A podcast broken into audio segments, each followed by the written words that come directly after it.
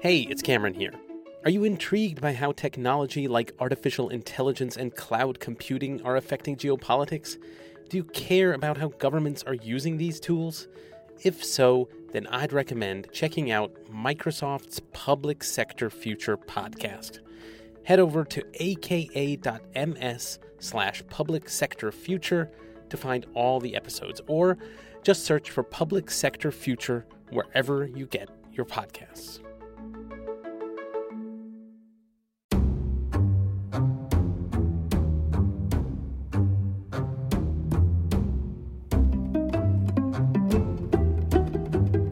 Hi, and welcome to Ones and Tooze, FP's economics podcast. Every week we take a couple of data points, we use them to try to explain the world. I'm Cameron Abadi, FP's deputy editor, back in Berlin, as it happens. Adam Tooze, FP's economics columnist and Columbia University professor, is with us in New York. Hi, Adam. Hi, Cam. So, uh, in the second half of the show, we're going to be talking about Olaf Scholz, Chancellor of Germany, and everything that he's up to over there, which is a lot as it happens. But first, we're going to be focusing on the southern hemisphere. And the data point there is 1.6 trillion. That is the GDP of Brazil. That makes it the largest economy in South America. And it's also a country that's about to have a new president elected with just over 50% of the vote. Brazil's new president, Luiz Inácio Lula da Silva, also known as Lula, was met with cheers from his supporters in his stunning defeat of incumbent Jair Bolsonaro. He's known for his role in building the country's social welfare program, as much as he's known for his scandals. He was convicted on corruption and money laundering charges in 2017, spending 19 months in prison before his conviction was overruled. I called him a new president, but he's been president of Brazil before from 2003 to 2010. And so, yeah, looking ahead, how is Lula going to be running South America's biggest economy? We can look to the past for some answers, but yeah, figured we'd uh, also ask Adam. So, wanted to start by talking about Lula's working class background. I mean, just one fact among others is that he didn't learn to read until he was 10. So, Adam, I'm curious, what sort of pathways to power does Brazil provide to its underprivileged? What kind of lessons does Lula's kind of uh, background offer here? It's a really extraordinary story because he grew up. He, he grew up not just, I mean, underprivileged. He grew up downright poor. Like he's, uh, you know, a mum that raised him. They were a migrant family that came down from the from the north that was hit by droughts and and, and lived rough essentially in in in in the city. Um, lived in improvised like the back of a bar with in you know with with I think at one point he was living in an hmm. apartment mm. with twenty seven people as a child. So I mean a true story of extraordinary mobility from the very very bottom of of the social hierarchy to the top. And in Brazil, that's a very, very long way, right? I mean, Brazil is a byword for inequality. It's one of the most societies with the most extreme inequality in the world um, and not therefore a society characterized by high rates of social mobility normally um, at all. And yet, in another way, Brazil's story, and Lula is very deeply personally identified with that, is since the late 90s onwards anyway, is one of not of, as it were, individual social mobility, but of collective mobility, in the sense that the economic growth that has happened in Brazil since the 90s has been such that it transformed the structure of Brazilian society, reshuffled it, and made a new Brazilian middle class. And though Lula starts out as a socialist, as a extraordinarily courageous uh, mobilizer of auto workers in the Brazilian industrial centers against the military dictatorship, so a true working class um, militant, he becomes a figure uh, associated with the project, really, of the emergence of a giant Brazilian middle class. And Brazil, being an extraordinarily sophisticated society with an elaborate intellectual uh, world, has produced a kind of uh, incredible real time debate about its own transformation. So it centers on this notion of the class C, um, which in the in the most commonly used A through D hierarchization of social classes in in Brazil is the lower middle class, you might say. So this is composed of teachers, managers, mechanics, electricians, nurses, skilled working class and routine uh, salaried uh, uh, white collar work. And uh, from the early 2000s onwards, when, when Lula took office, a, an incredible debate emerges in Brazil about the transformation of Brazil into a middle class society. Um, and so by 2008, an important um, uh, sociological study uh, basically declared um, that Brazil had transitioned to being, this is Marcelo Neri's work, transitioned to being a majority middle class society. So this group C, which Lula, as it were, turns himself into by way of becoming a skilled, a skilled, uh, skilled auto worker and then a union organizer, comes to stand for the new Brazil that that Lula was making. I mean, I don't exaggerate this. There was in fact a federal government commission appointed in 2014 huh. for the definition of the middle class in Brazil. Um, this is after Lula had left power, but it's still under his successor, um, and and kind of encapsulates the way in which his drama, his personal drama, has in a sense become a kind of national story of collective uplift. Of course, this is hugely contentious, wildly debated, how true it is, whether it's continuing. But um, it's really an amazing way in which an individual biography and the political project of a party and the set of economic and social policies can translate into the sociological redefinition of a country's identity. Strikes me that it would be useful for the United States to have such a commission. We're always sort of debating what the middle class is and how. Wouldn't it? It would be fantastic. Yeah. Yeah. I think the problem is, of course, the results will be pretty hard to swallow because what it would expose is that the income and wealth inequalities of the United States are such that it doesn't actually make sense to describe the vast majority of people as belonging to the middle class. Anyway, in any real sense. I have trouble picturing it ending the debate somehow, given the state of American politics. But um, but back to Brazil. As I mentioned, Lula has been president before. He served a, a full two terms. And so what can we say about his stint as an economic policymaker. How successful was he? Uh, I mean, when he was in office, I know that commodity prices, and Brazil does sell uh, plenty of commodities on international markets, those prices were very high. Did that just basically make it easy for him, allowed him to redistribute oil profits? Is that just what his policymaking amounted to? it wasn't just oil. I mean, it's agricultural products. In some sense, is the most dramatic element of the Brazilian story. Though oil was, as it were, the icing on the cake. And yeah, I think it's fair to say probably that you would have had to have been astonishingly incompetent not to have presided over an economic boom in Brazil in the early 2000s, because there's the great China story, the great surge of global emerging market growth, which generates huge demand for raw materials and huge demand for for foodstuffs, food that then goes into the animal feed chain, for instance. Um, and Brazil benefits from this. And it's worth just driving home the point that you started with the 1.6 trillion. You know, this doesn't just make Brazil the biggest economy in South mm. America, it makes it overwhelmingly the biggest economy in South America. I mean, I think from the north, we look down and sort of say, well, Brazil, Argentina, you know, we don't really have a sense of the proportion here. Brazil's economy is four times larger than that of Argentina.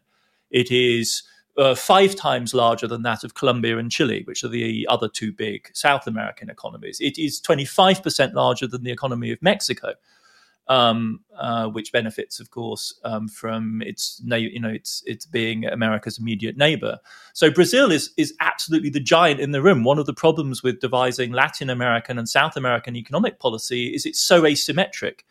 Um, so it's quite difficult to do European style solutions for South America because it's as though Germany, you know, was 70% of the European Union economy. Hmm. And you might as well just bolt the other bits on and have done with it, right? And so that obviously that doesn't work in the South American context. So no, Brazil is is globally relevant. It's a huge piece of the puzzle, which is why everyone should pay attention to Brazilian news because it's it's a really it's a global story.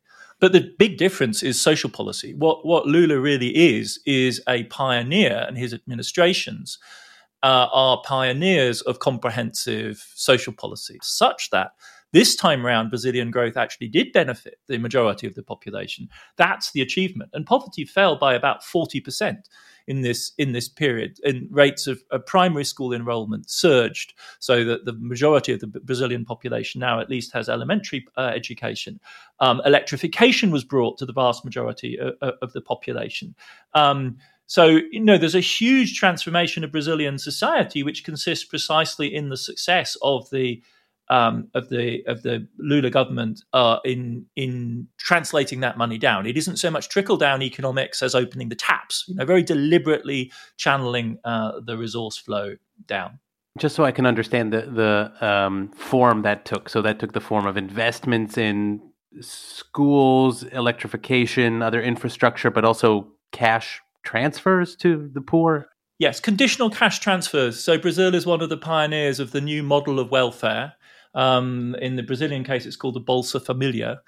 And um, it's a cash transfer centered on families, centered on mothers, crucially, and is conditional on the kids attending school and doing basic medical checkups. So the idea is to empower women um, in households to, um, with the resources of the state, and to tie the mothers and their children into education and the health system so as to ensure that you get maximum human capital payoff from this. Um, and so that's the idea, and it's it's a highly effective mechanism uh, of welfare distribution. Yeah. Now looking ahead, it seems that Lula didn't have a whole bunch of specific promises of policies he wanted to enact in a new term. The one thing that he did stipulate very clearly is that he's promising to reverse the deforestation of the Amazon region that deforestation is something that flourished under his predecessor, Bolsonaro. Now, in direct terms, that would seem to represent a kind of diminishment of a national business, the timber business and land development, I guess, of the Amazon region. But from what I can tell, Lula's promise has also been treated as a kind of potential economic boon, from what I can tell from the financial press. So, what is the what is the connection there between stopping deforestation and reaping financial benefits? Yeah, it's a huge challenge because um, the agribusiness in Brazil um, has grown spectacularly since the 1990s. It now accounts for 28% of the economy. So rather than becoming less rural and less agricultural as Brazil developed in the 21st century, it's become more agrarian.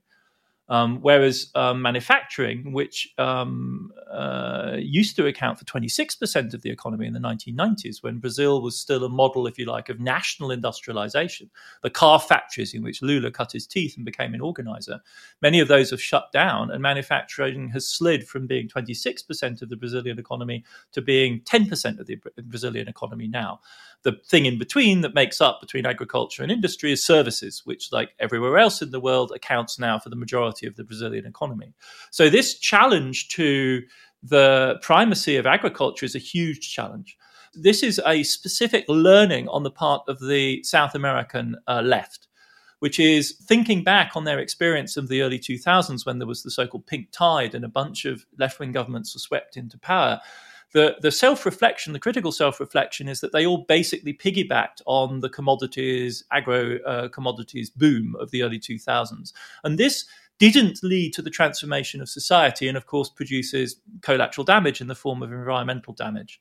And so the challenge that the Lula uh, team are taking on, and, and it is a huge challenge, as you say, is to devise a new model, if you like, beyond the old nationalist industrialization model of the 50s, 60s, 70s, 80s, um, and beyond the commodity driven agricultural model that has become to dominate since the 1990s under the influence of, shall we call it, China demand. Uh, and the vast majority of Brazil's agricultural exports do now go to China, not to Europe or the United States. But to beyond those two models, to find a new model. And this is where this green vision comes in. And it's complex and not really fully worked out yet. It's a kind of Green New Deal vision for Brazil. But the aim of the game is essentially to develop uh, natural resources as resources. Um, and crucially, to make Brazil into a pioneer of various types of clean energy. But it's a question mark. It's a real question mark because Lula comes out of the old industrial model, is challenging now the extractivismo model that he himself benefited from when he was last in office. And really, what this new vision is going to look like, that's it's a bit of a blank page is the idea here also that international financial investors, financial markets would are on board for for this kind of big shift. I mean, the and that, I guess by the same token, extractivism is something that international financial markets maybe are a little more wary of in our era of climate change and and, and all that. Yes, I mean absolutely. So, so I mean, and there's no doubt at all that that Brazil under Bolsonaro paid a price. Mm for his aggressive culture wars, Trumpist kind of rejection of, you know, the, the bon ton, the, the good tone of, of global finance. Um, you know, in practice, Brazil was still an attractive place for people to invest, so they did. Um, but um, I think the idea is in, indeed that a compromise could, as it were, be worked out between what is, in certain respects, still quite a leftist politics in Brazil and you know bien-pensant global capital which is looking for green capitalism basically. And so um, brazil could potentially be a laboratory for a you know a, an agrarian version of a green cap- green capitalist future. Yeah that brings me to my last question which is as you're pointing out lula does seem to have a firmer commitment to democracy than his predecessor bolsonaro but his views on foreign policy aren't necessarily more congenial to priorities right now in Washington or Europe for that matter. Um, you know, he's expressed views on the war in Ukraine that suggest Ukraine may share responsibility for the war there, which is in contradiction to the official views elsewhere in the West. So how does his worldview hang together altogether? I mean, what is the connection between his domestic economic views and his, and his foreign policy ideas? Yeah, I mean, we shouldn't overly exoticize this, right? I mean, the fact of the matter is that governments representing more than half of the world's population do not accept, you know, what, what you just mm. quite reasonably described as the official Western view. They don't. Like the vast majority the majority of people around the world are represented by hmm. governments mm. which have taken a studiedly neutral, if not overtly skeptical view of this, right? So he's in no way exceptional. In fact, he's pretty typical of the BRICS, right? If you think about it, Brazil, Russia, India, China, South Africa, like obviously none of them are straightforwardly aligned. And they know, and quite self confidently know, they represent the majority of humanity. Um, so and and Lula himself has history. Right? I mean, he's a he's a he's a South American leftist. He he risked his his life um, in the politics of the 1960s and the 1970s, opposing a military dictatorship that was backed by the United States. Um, he was a proud member of BRICS as the BRICS coalition as it emerged. He um, has met regularly with Vladimir Putin. Putin, um, you know, actually upgraded the BRICS. I mean, mm. of course, on Putin's part, um, I know with with with clear strategic intent, and Brazil was willing to take them up on that.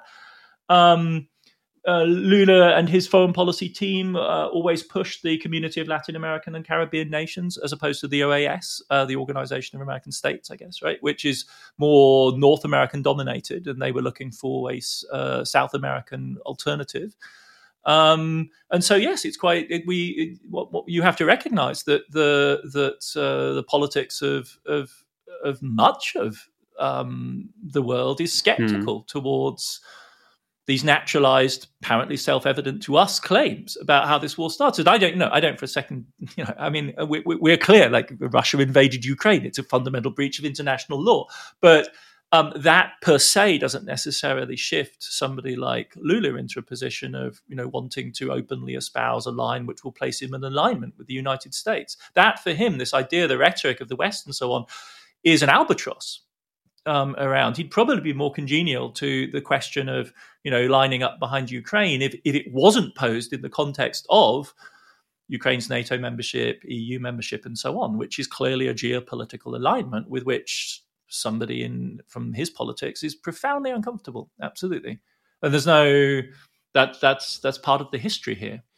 So yeah, it sounds like there are some uh, reasons to expect some tensions in dealing with uh, Lula government, but yeah, there's no necessary inconsistency there. If anything, I should have could could equally ask about how uh, the Western worldview hangs together. I'm sure. And I guess on that note, we'll stop here for a break and come back to talk about one of those Western countries, Germany.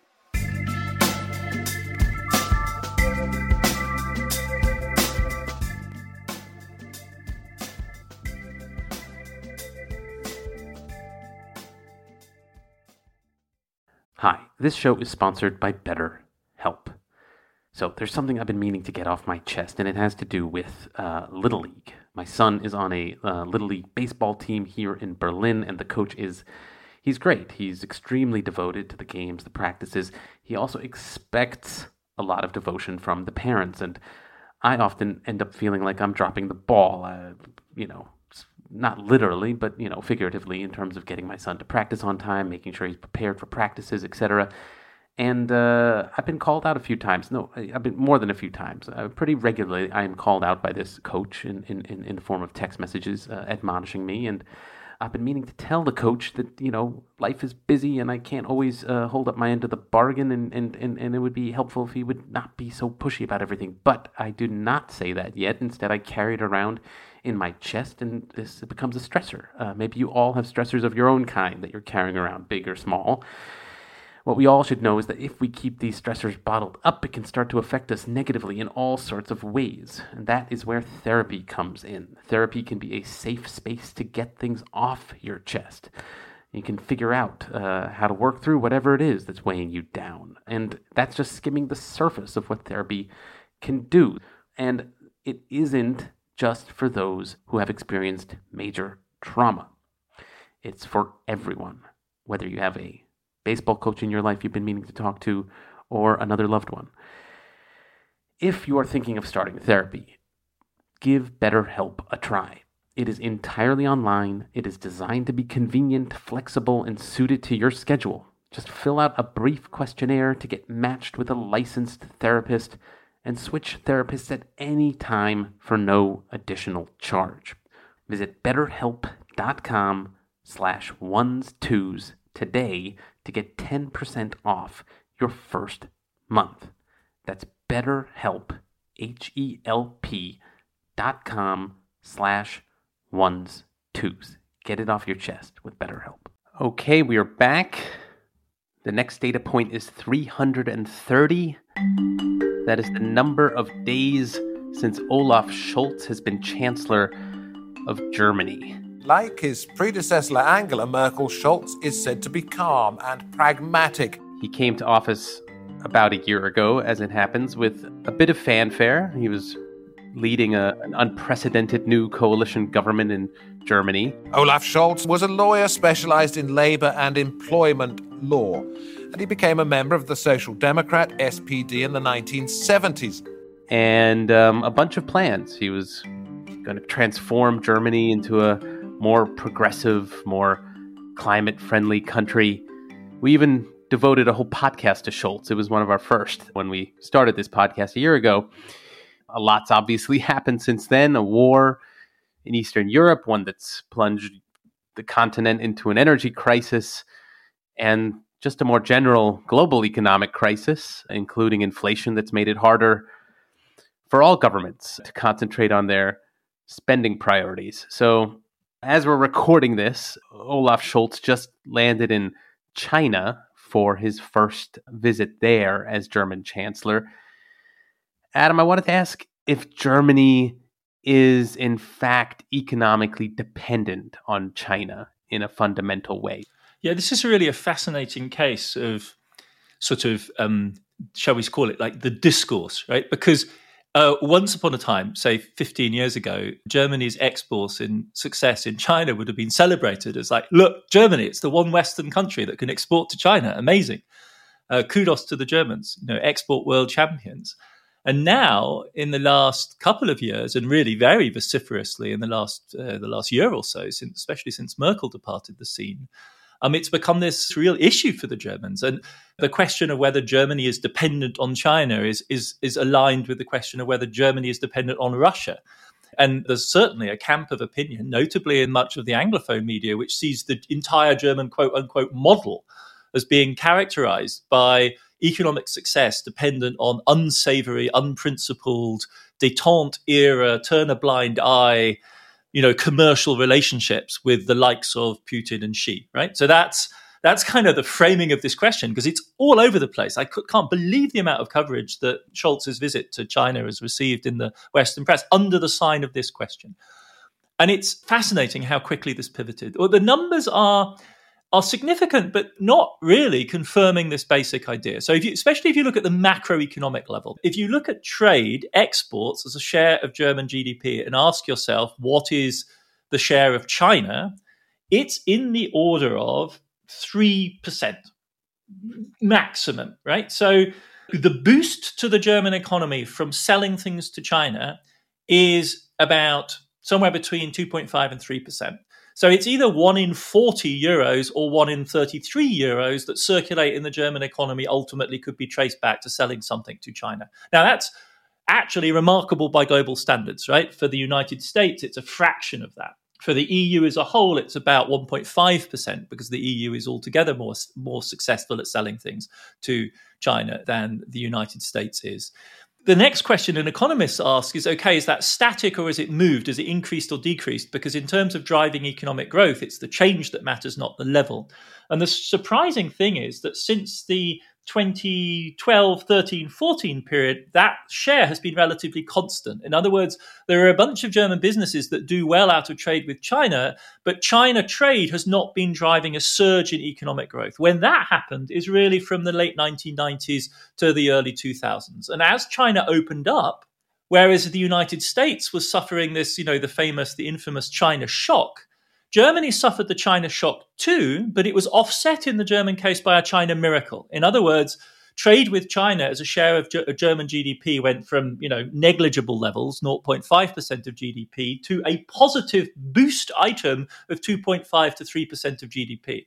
Now, when you put it in those terms, it's really rather dramatic because what that means is that over a period of slightly more than a decade, the German economy gained a stimulus through exports to China of about 2.5 to 3%. And a 2.5% stimulus is a big deal. Like it's like all of Pentagon spending in the US. Imagine that suddenly arriving on the scene and coming from China to Germany. The story gets really dramatic, however, when you look at the individual corporate level, because taking a big economy as a whole, most of it is services like restaurants. It doesn't show up in global trade. You're not really capturing the interdependence. Where the politics, the political economy gets really hard is when you look at the, the corporate level. And there, some of the numbers are really quite dramatic. So take the turnover of the German car makers, BMW, Daimler, Volkswagen. For BMW, the China turnover share is 31%. For Daimler, it's 32%. For Volkswagen, it's 37%. So more than a third of Volkswagen's total global business is China. If you go down the list, if you look at Adidas, it's 21% for Adidas globally. For BASF, Germany's you know the largest chemicals, heavy chemicals company in the world, the share is 15%. For Siemens, it's 13%.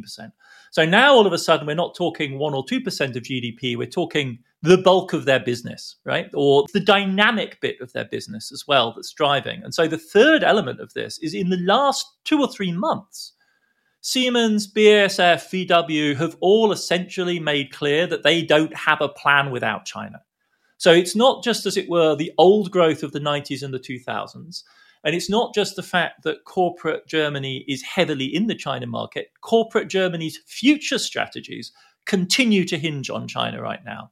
And that, I think, is really what sets German industry, and it really are talking about industry here, somewhat apart from virtually all of the other players in the world. Siemens, just in the last couple of weeks, has revealed the fact that it has a huge China expansion plan because it doesn't think a 13% turnover share is large enough. It, BASF has, has made a huge investment in China and is reducing its footprint in Europe because the energy costs are too high in favor of China. And VW does not have an EV plan without China.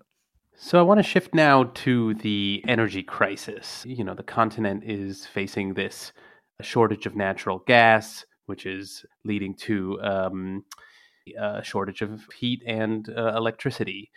And, you know, Germany, after a bunch of teeth gnashing, managed to come up with an agreement to keep its three remaining nuclear power plants, which were scheduled to close at the end of this year, open for another few months until the middle of March, which would get through most of the cold months here. The big holdup here was the Green Party, which is part of Scholz's government. They were resisting any change to the law that would have closed those nuclear power plants, even though nuclear energy is a kind of carbon neutral energy source and doesn't make climate change any worse, which is a big green priority. So I was hoping you could clarify the psychological relationship of the German Greens, which are the most powerful Green Party in the world, to nuclear energy. You're right. It absolutely is a matter of identity for the Greens. I mean, they were an anti nuclear party well before they were a climate party. The, the Greens simply articulate what is a highly effective critique of nuclear power as as a power option. I mean, it's it's dangerous. There's no long term solution for it. Uh, we saw in Chernobyl how dangerous it could be. It requires a national security apparatus to maintain it. It's commercially non viable because the risks are gigantic and there is no long term solution for the spent um, uh, reactor rods. And so it's a bad energy option. And the British, who are currently trying to build a, a, modern reactor, are discovering how bad it is. I mean, it's ridiculously more expensive than the renewable energy options um, that are out there right now.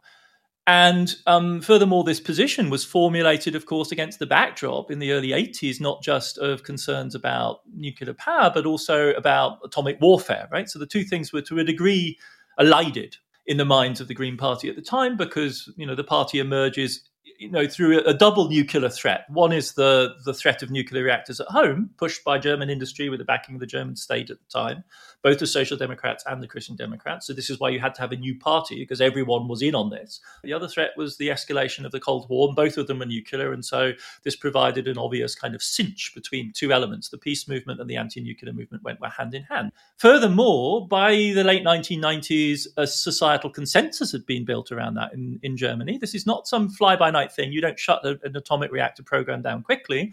There was a consensus built around this so that the energy companies in Germany bought in on this because once they sat down and actually looked at the numbers, it didn't make that much sense to them either. Certainly not to invest in new power. And then to cap it all off, you know, after Fukushima, Merkel of the Christian Democrats decided to overturn that closure program and speed it up independently of the Greens, who were in opposition at the time, and ruptured the social coalition that had been built by the Red Green, you know, very responsibly articulated politics of building a consensus around this and speeded it up, and in the process crushed the balance sheets of several German power generators. And now what happens along Putin and starts, a, you know, an insane war? and we're in an energy crisis and people are saying oh you silly greens you're so attached you know you're so attached to this agenda item of yours no i mean the world has gone mad right in a sense and and people who had built a very powerful and now totally hegemonic like position, which is that this is really not the solution for um, the energy transition in Europe. Right? No, no, there are there are very few countries making new bets on atomic power that don't have like twisted energy politics. The Poles, for instance, are considering it, but like, what kind of a surprise is that? Um, are suddenly faced with this demand to you know, undo the carefully worked out timetable that was adjusted after Merkel made her capricious decision in 2011 to shift her party's position. And all of a sudden, they're in the dock as the people who don't understand the necessity of the moment. When in fact, if you'd asked six to months ago, none of the German electricity utilities would have said this makes any sense. I want to go back to the, the auto industry. Obviously, we, we talked about that in the context of China, and uh, the auto industry is the center of the German economy.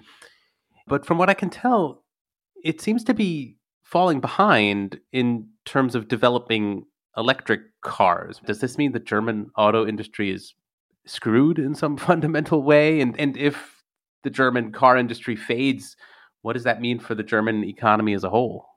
Yeah, I mean, the, again, it's like this, like, how important is it? It's really an interesting exercise. So, if you if you ask, like, what share of German GDP um, the car industry accounts for, it's about four percent. So, you know, either a lot or a little, depending on how you look at it, right? So, to have an auto industry that accounts for 4% of GDP right now is rather unusual amongst societies as rich as Germany is, right? Because we've just gotten so good at making cars, they've gotten cheaper and so they get squeezed as a share of GDP relative to other things that we aren't as good at making as cars. So that's just this natural. It's a bit like agriculture. You know, the share of agriculture in rich country GDPs is one or two percent. Do we have any less food than we used to when agriculture had a share of thirty or forty percent? Clearly not. Right? We have more. It's just that it's got we've gotten so good at doing it that it, it gets cheap, and so it shrinks as a share. Um, in terms of employment, it's even smaller. Direct employment in the industry is less than a million people. The crucial thing about it is that they produce spin off effects. They're technologically dynamic. They're big exporters. So, in all of those respects, they punch above their weight. They are also incredibly symbolic of a certain sort of vision of what German economic success amounts to, right? You're right, compared to the glamour of Tesla, which is just this, you know, sort of start out of nowhere you know make yourself up as a car manufacturing entity um, on the one hand and then the kind of utility nature of Chinese electric mobility, where we don't even know the names and they don't go for brand value in certainly the Western sense. They're doing cheap. The classic car manufacturers are sort of in the middle, but I think it's important to emphasize that it's not just the Germans that have this problem. So, you know, the biggest car maker in the world for a long time was, after all, Japanese, Toyota and the Japanese are behind the the Germans even in EV mobility, and that's odd, right? Because Toyota made a play on the Prius, which is the the you know the original hybrid, and has kind of gotten stuck in that model and is is finding it really hard to shift to full EV operation. So finally, to end with a question about Scholz, um, he he clearly styled himself, especially during the election campaign, as an inheritor of Merkel's political style in the general sense but if anything, even as a kind of improvement on her, uh, you know, with even more ambitious plans to remake Germany. Um, do you think he's proven up to the task, Adam? I mean, does it look like Scholz's government is a going to be a long-lived project, or does it seem kind of like a, a kind of a short-lived thing? Uh, I mean, I think the short answer is that it's been it's been a disappointing experience so far. The the Scholz chancellorship I don't know that expectations were that high. It hasn't come as a complete surprise that he has been the relatively grey for long periods of time, absent figure. But personalities aside, I think the crucial thing to understand about German politics is it's coalitional, right? Who governs is dictated by which parties can form alliances with each other. And when you ask, is this going to be a short-lived experiment? The question is, well, you might think so, except what are these? What is the alternative? I mean, the Greens cannot aspire to reasonably aspire to winning the kind of percentage of the vote with, which will enable them to govern just with the SPD or just with the Liberals. And barring that, this three way coalition is the only game in town. And with a certain sort of logic, you know, in, in the words that each one of them represents a certain faction of German society and a certain vision. And so whether Scholz is chancellor or not, um, that does seem to be the future. Okay, well, I do think we need to leave it there for now. Ones and Tooze is written and edited by me, Cameron Abadi, along with Adam Tooze. It is produced by Laura Rosbrow Telem and Rob Sachs. Our social media manager is Claudia Tatey. The executive editor of FP Podcasts is Dan Ephron. This show is made possible through the support of foreign policy readers. If you're interested not just in Adam Tooze, but news and analysis from around the world, consider subscribing. Ones and Tooze listeners even get a 15% discount. Just go to foreignpolicy.com slash subscribe and use the promo code TOOZE at checkout. That is T O O Z E. And listeners, as always, we love hearing your feedback. You can send us voice messages on the Ones and Tooze homepage on foreignpolicy.com, or you can email us podcasts at foreignpolicy.com or tweet us. That's at Ones and Tooze Pod. Thanks very much for listening, and we will see you back in your feed next week.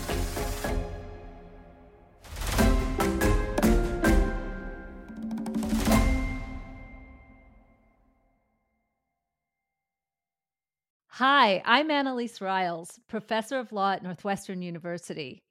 I'm also an anthropologist and the host of a new podcast Everyday Ambassador, where we give you the small tools that make big change. The idea for this show has been a long time in the making. I actually remember the exact day I started thinking about it. It was March 11th, 2011. I was in Japan conducting research on the financial markets of Tokyo. All of a sudden, I heard a loud rumbling sound and the room started shaking. Everything came crashing off the shelves. I looked out the window and I could see the skyscrapers swaying so much that they looked like they would touch. And then the sirens started going off. a tsunami was on the way. These were the harbingers of one of Japan's worst ever disasters the meltdown of the Fukushima nuclear power plant. The Japanese government now says two reactors are in partial meltdown and four more are at risk. The meltdown completely turned Japan on its head. I saw hundreds of stunned office workers covered in dust walking down empty train tracks to get from the city to their homes in the suburbs. Electricity was out, internet, cell phones. Supplies flew off the shelves of stores. Geiger counters became an in demand item, which is never a good thing. Living through a crisis of this magnitude was an inflection point for me. To prevent the next Fukushima or any of the other crises we face today, we'll have to work much more effectively across silos of expertise and national boundaries. And we'll need to harness the wisdom of everyone, from local fishers to nuclear physicists, on how the world really works and what happens when things go awry. Using this approach, I've gone on to spur countless innovations in global policy. And that's what this podcast is all about.